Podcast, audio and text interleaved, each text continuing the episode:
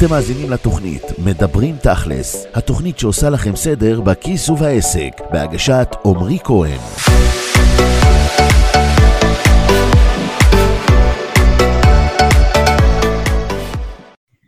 אוקיי, אז בוקר טוב חברים, שמי מריה טיכונוב, והיום אני מראיינת את עמרי כהן, מנכ"ל של החברה תכלס ליווי עסקי, ואני גם יועצת עסקית וזכיינית מורשת בחברה. שלום עמרי, מה שלומך? מצוין, מריה, מה שלומך? בסדר גמור, תודה מעולה.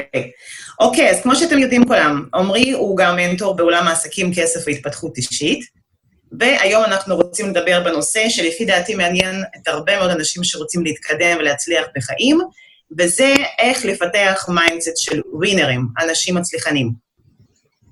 ובואו נתחיל משאלה, בואו נתחיל בכלל להבין מה זה mind של מצליחנים, ולמה כל כך חשוב בעצם לפתח את ה mindset של מצליחנים. אחלה.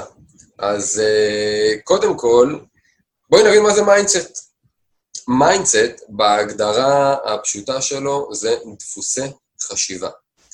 וזה אומר שבעצם יש לנו איזושהי שיטה, אפשר לקרוא לזה ממש שיטה, שבה אנחנו חושבים על הדברים.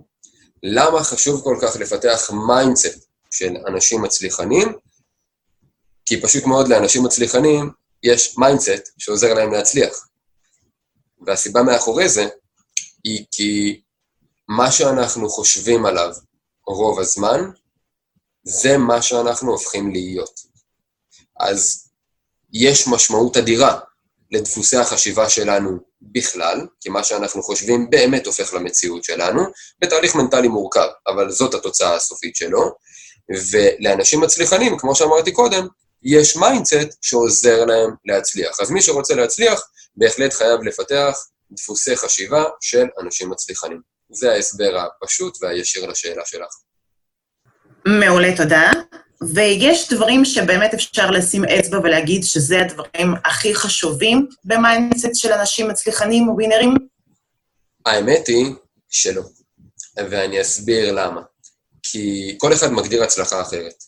יש אנשים שהם מאוד מצליחנים, ואם את תשאלי אנשים מסוימים עד כמה הם מצליחים, הם יגידו לך שמבחינתם הם כישלון, וההפך, יש אנשים שיכולים להיות מבחינתך כישלון, ותשאלי אנשים אחרים והם יגידו לך שהם ההצלחה הכי גדולה בעולם. זה פשוט נובע מכך שלכל אחד יש מערכת ערכים שונה. כל אחד מאיתנו מעריך דברים בצורה אחרת, ומכיוון שכך, לכל אחד מאיתנו יש גם מטרות שונות, ואם יש לנו מטרות, מטרות שונות, אנחנו גם צריכים לעשות פעולות שונות, ופעולות נובעות ממה שאנחנו חושבים, ודפוסי החשיבה האלו משתנים בהתאם למטרות שאנחנו רוצים להשיג. לכן, אין משהו שהוא חד משמעי לגבי מה כולל mindset של מצליחנים ומה לא, פשוט כי לכל אחד יש את ההגדרה הסובייקטיבית שלו, את המטרות האישיות שלו, את רשימת הערכים הייחודית שלו, וכל בן אדם צריך לכוון לשם. אז ברגע שבן אדם יודע מהן המטרות שלו ולמה הוא מכוון, הוא פשוט יכול להבין מה זה אומר עבורו באמת להצליח, ולכוון את עצמו לפתח דפוסי חשיבה של אנשים שהצליחו והשיגו את מה שהוא רוצה. וזה, כמו שאמרתי קודם, יכול להיות שונה בצורה אדירה מאדם לאדם. מצוין, אז מפה נובעת השאלה, איך מפתחים את הדפוסי החשיבה האלה? הולכים למקור. המקור הוא הסביבה שלנו. הרי כל אחד מאיתנו, כשנולדנו, לא קיבל אה, דפוסי חשיבה שמוטמעים בתוכו. כן, יש כל מיני נטיות מולדות כאלו ואחרות שתמוהות ב-DNA שלנו, אבל רוב הדברים הם נרכשים מהסביבה. ולכן, אם בן אדם רוצה לפתח mindset מסוים, דפוסי חשיבה מסוימים, הוא פשוט צריך לשים את עצמו בסביבה של אנשים, אבל לא רק, שיש להם את ה mindset הזה. ולמה אני אומר לא רק אנשים? כי גם ספרים יכולים להיות סביבה כזו. אם בן אדם רוצה לפתח mindset של אדם מסוים, הוא יכול לקרוא את הספר שלו, ובעצם ככל שהוא יקרא יותר על הבן אדם הזה, או ככל שהוא יקרא יותר ספרים שמשקפים את ה mindset שהוא רוצה לפתח, הוא בעצם שם את עצמו בסביבה, בין אם היא אנושית ובין אם היא טכנית, בצורה כזו או אחרת, וככל שאנחנו שמים את עצמנו יותר ויותר בסביבה כזו, אנחנו עוזרים לעצמנו לגבש אמונות חדשות שמשקפות את ה mindset הזה. והאמונות האלו בסוף הופכות להיות חלק ממי שאנחנו. וכשהן הופכות להיות חלק ממי שאנחנו, אז המחשבות שלנו משתנות בהתאם, וכתוצאה מכך גם הפעולות שלנו והתוצאות שלנו כמובן מאליו. מצוין, תודה. וממה אולי אנשים אמורים להימנע אם הם רוצים לפתח חשיבה של בן אדם מצליח, winner?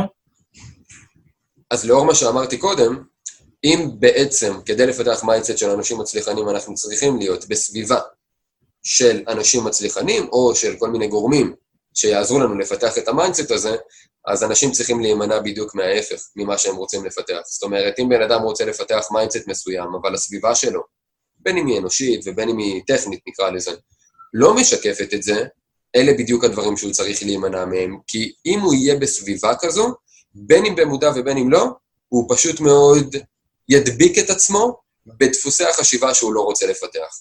אז ברגע שבן אדם יודע מה הוא כן רוצה, הוא צריך להימנע מכל מה שהוא לא רוצה. יפה מאוד.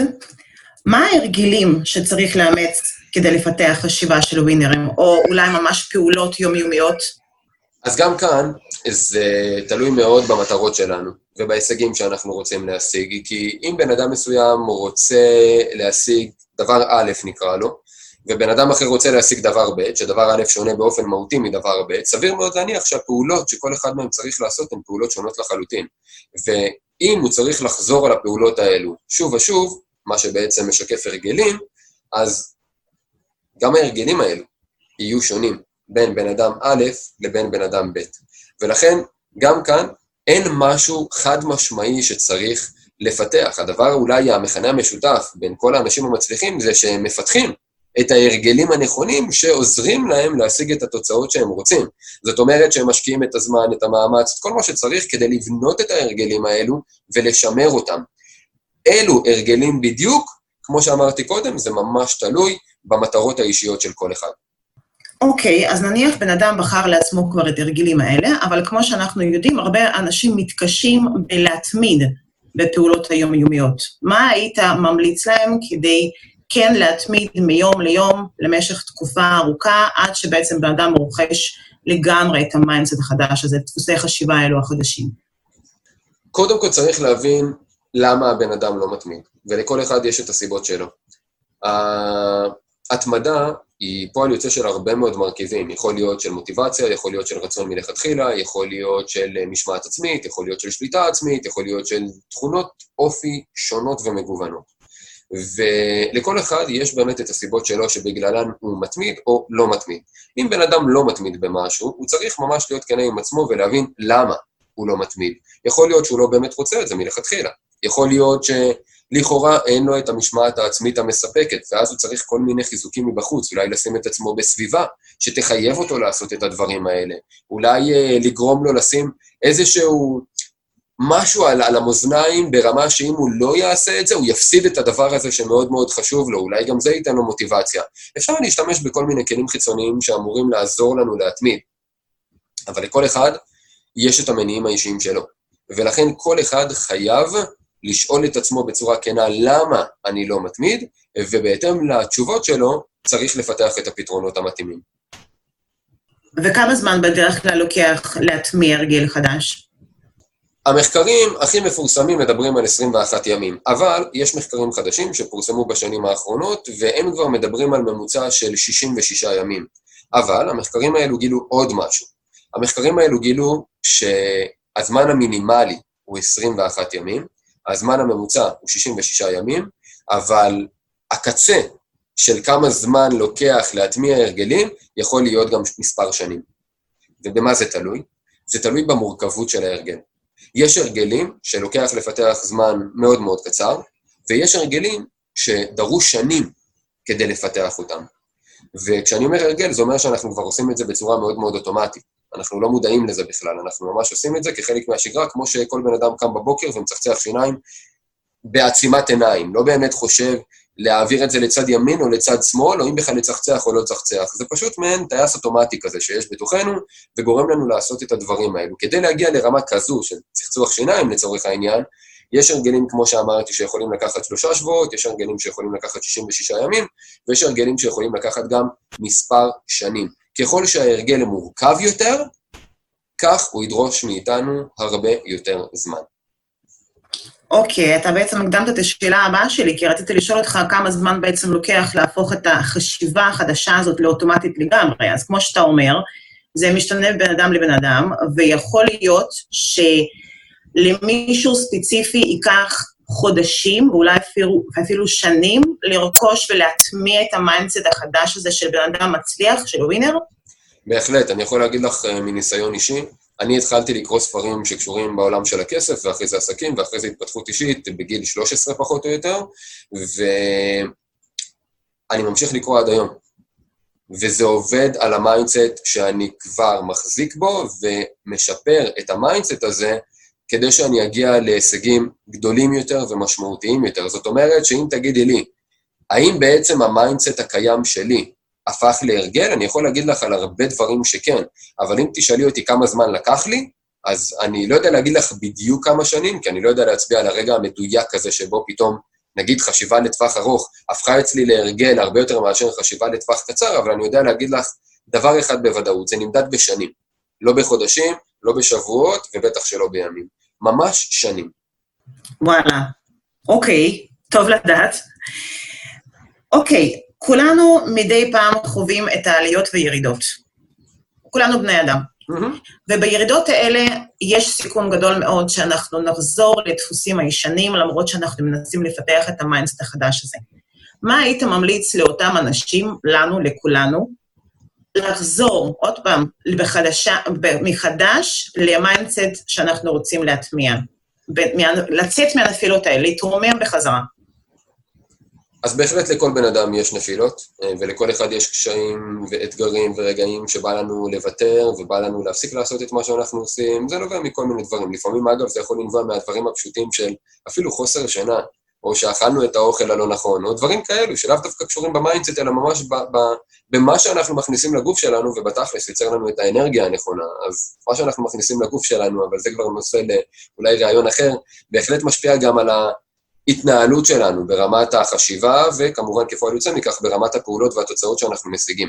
אז בן אדם שיש לו נפילות, הייתי אומר לו בצורה מאוד פשוטה, שכח כמה שיותר מהר מהנפילה הזו, ותחזור למסלול ההצלחה שהיית בו קודם.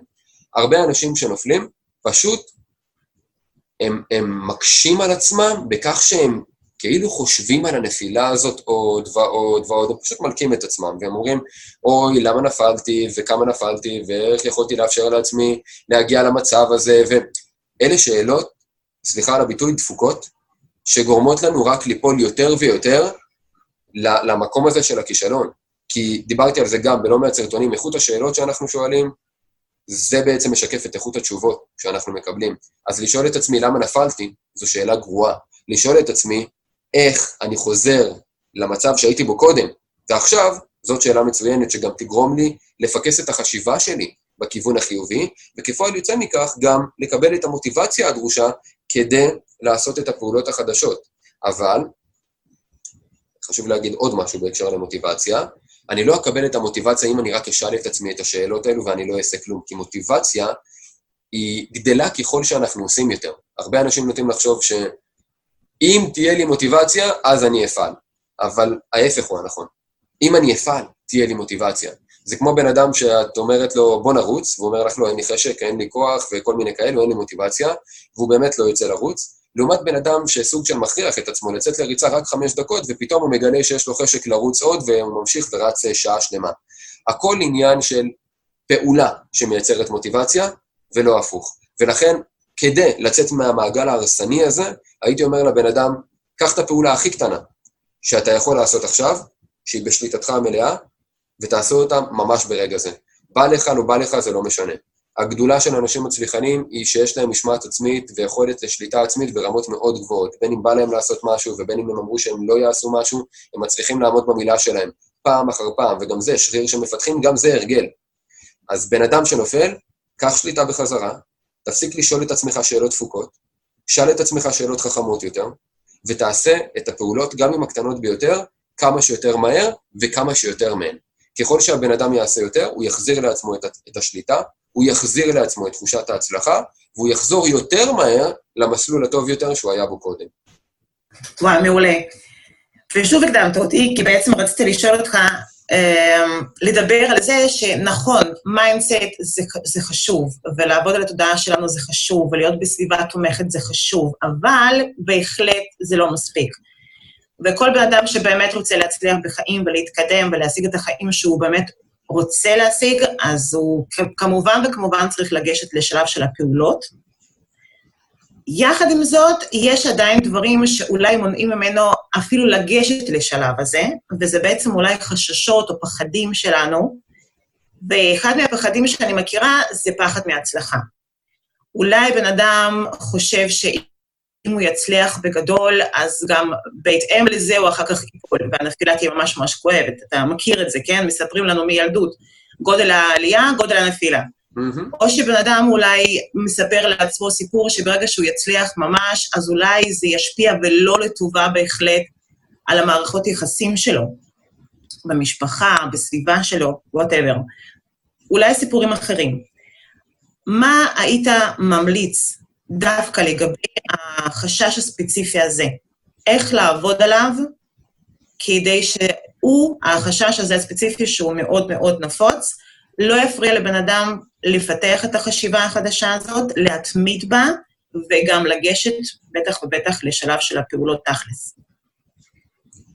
אז קודם כל חשוב לציין שלכל בן אדם יש פחדים. בין אם פחד מהצלחה זה הפחד הגדול ביותר של אותו בן אדם, ובין אם לא. יש אנשים שזה פחד מכישלון, יש אנשים שזה פחד מתחייה, ויש עוד רשימה ארוכה של פחדים שכל בן אדם סובל מהם, וזה בסדר, זה אנושי לפחד. זה גם בריא לפחד, כי זה כלי של המוח לעזור לנו, להגן על עצמנו ולשמור עלינו, וזה בסדר גמור. הבעיה מתחילה כשאנשים נותנים לפחד לשתק אותם, ולא לפעול, או למנוע מלממש את הפוטנציאל שלהם. למנוע מלעזור להם ולדחוף אותם להגיע למה ולמי שהם באמת מסוגלים להיות. אז הפחד באמת הוא גורם מעכב ולא גורם מקדם. לא נועד לשמור עלינו, אלא נועד פשוט להקטין אותנו. ולכן, אם אני אתייחס לצורך העניין למה שאמרת, פחד מהצלחה, אז כמו לכל פחד, חשוב להבין מה פחד הליבה. כי פחד מהצלחה זה איזשהו פחד במעטפת היקפית כזאת. אנשים שפוחדים מלהצליח, יש להם פחדים עמוקים יותר מהפחד מהצלחה, כי הוא לא פוחד באמת מהצלחה. הוא פוחד ממה שההצלחה תעשה לו, ביחס לקרובים אליו, או לרחוקים, או למה שזה לא יהיה. אני אתן לך דוגמה אולי מהתחום הפיננסי למשל. יש הרבה אנשים שאומרים, לא, אני פוחד להצליח כלכלית, ואז את שואלת אותם, למה? למה אתה פוחד להיות נגיד עשיר, אם אני אלך רגע לתוצאה האידיאלית? כי הוא אומר לך, כי אז יהיה לי הרבה כסף, ואז אנשים יבואו אליי בכל מיני דרישות, וירצו ממני דברים, ו- ואני ארגיש לא בנוח לבוא ו... ו- ואולי להגיד להם לא, כי אני לא רוצה, ואז מה הם יחשבו עליי? אולי הם יחשבו עליי ש... אני לא באמת אה, אה, רוצה לעזור להם ולא אכפת לי מהם, ואני מדבר לצורך העניין על אנשים קרובים, או שהוא יכול להגיד לך אפילו, אנשים חושבים שאנשים עשירים הם רמאים ונוכלים, ואז אם אני אהיה עשיר, הם יחשבו גם שאני בן אדם נוכל או רמאי, זה לא משנה אם זה נכון או לא, אני יכול לעשות את זה ביושר, אבל הם יחשבו עליי, ואני לא רוצה שהם יחשבו עליי. אז כאילו אנחנו גם מבינים שלצורך העניין כאן, מתחת לפחד מהצלחה פיננסית, במקרה הזה, יש בכלל פחד ממה יאמרו עליי, אבל גם זה לא פחד הליבה. כי הוא לא פוחד ממה שיגידו עליו, הוא פוחד ממה שיקרה לו, שזה מה שיגידו עליו. יכול להיות שהוא חושב שידחו אותו. הוא כבר לא יהיה בחבר'ה. אז הוא פוחד מדחייה, אבל יכול להיות שגם זה לא הפחד העמוק ביותר, יכול להיות שהוא לא פוחד מדחייה. יכול להיות שהוא פוחד ממה שיקרה כשידחו אותו, שזה אומר אולי שהוא יישאר לבד. אולי הפחד שלו זה פחד מלהיות לבד, פחד מלהיות בודד בעולם.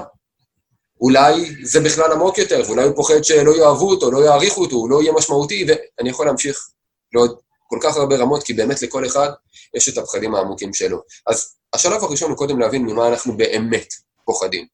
כי מה שנראה לנו שמפחיד אותנו כלפי חוץ, זה ב-99% מהמקרים ממש לא באמת הפחד שאנחנו צריכים לטפל בו. אם אנחנו נטפל רק בפחד שהוא המעטפת החיצונית הזו, לא באמת נפתור את הבעיה. ולכן אנחנו חייבים באמת לרדת לרזולוציה הנמוכה יותר ולהבין קודם כל מה מפחיד אותנו באמת. כשאנחנו מבינים מה מפחיד אותנו באמת, צריך להבין למה זה כזה מפחיד אותנו. ואז אנחנו צריכים להתחיל למצוא את הפתרונות שיעזרו לנו להתגבר על הפחד הזה. נגיד, אם אותו בן אדם אומר, אני פוחד להישאר לבד, אז צריך להבין למה הוא פוחד להישאר לבד.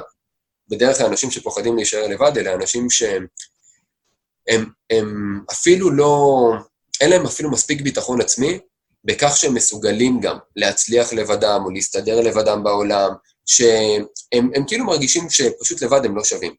אז אולי אם בן אדם יתחיל לנסות למצוא לעצמו כל מיני חיזוקים לכך שהיו מקרים שהוא היה בהם לבד, והוא הסתדר לבד, והוא הצליח, וזה לא באמת נכון. במילים פשוטות, מה שאני אומר, צריך להבין במה הוא מאמין לאור הפחד הזה, ולהתחיל לנטרל את האמונות האלו. כי הפחדים האלו, הם נובעים מכל מיני מחשבות שנובעות מאמונות, שנובעות ממה שיש לנו עמוק עמוק בפנים, ואם אנחנו נשנה את האמונות האלו, סיכוי מאוד גדול שנשנה גם את הפחדים ונתגבר עליהם. עכשיו, יש הרבה פחדים שאנחנו יכולים להשתמש בכל מיני טקטיקות שיעזרו לנו למזער אותם, אבל זה לא יעלים אותם. אני גם אומר אפילו בצורה ברורה יותר לאלה שחושבים שהמטרה היא להעלים את הפחדים שלנו, שדווקא המטרה היא לא להעלים את הפחדים. המטרה היא דווקא למנף אותם. אני אתן דוגמה ברמה האישית. אני מאוד מאוד פוחד מכישלון. מאוד. הפחד מכישלון אצלי מאוד מאוד דומיננטי, וזה נובע גם מכך שכל החיים שלי אני הצלחתי בכל כך הרבה דברים, ויש לי סל הצלחות מאוד מאוד גדול. אז כאילו כל כישלון אצלי מרגיש לי כמו משהו ששובר לי את התדמית, וזה בדיוק הפחד העמוק יותר, כי אני לא פוחד באמת מהכישלון. אני פוחד ממה שאנשים יחשבו עליי, אם פתאום הם יראו את עמרי המצליח, נכשל. עכשיו, לכאורה, במצב גרוע, זה יכול לגרום לי לעשות פחות, לשחק בקטן, להציב דברים שאני יודע, שאני בטוח אשיג אותם, ואני בטוח אצליח בהם, ובאמת מצאתי את עצמי תקופה, לפני הרבה שנים, עושה את זה. אבל כשהבנתי שזה מה שאני עושה, התחלתי להבין באמת מה, ממה אני פוחד, ודווקא ניתבתי את הפחד למקום ההפוך שאומר, אם אתה כל כך פוחד מכישלון, אדרבה, אז בוא תעשה ממש כל מה שאתה יכול כדי לוודא שאתה מצליח. ואז זה רק דחף אותי להשקיע הרבה יותר.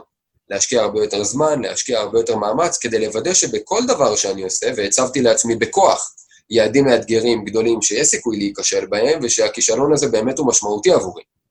הצבתי את זה בכל זאת, סיפרתי לאנשים אחרים על הדברים האלה כדי להתחייב, כי אני יודע שאחד הדברים שמניעים אותי זה המילה שלי כלפי אנשים אחרים, ולכן שיקפתי את זה לאנשים אחרים, כדי שאני לא אוכל להתחמק ולתרץ לעצמי למה אני פתאום מחליט לרדת מהעניין הזה, כל מיני תירוצים של אנשים שבאמת משחקים את זה בקטן למרות שהם רוצים לשחק בגדול. אז לא התחמקתי, ממש אמרתי לאנשים אחרים מה אני הולך לעשות, ואז כבר לא יכולתי לברוח מזה. וכשלא יכולתי לברוח מזה, לא הייתה לי ברירה, אלא להתאמץ הרבה יותר, לעשות הרבה יותר.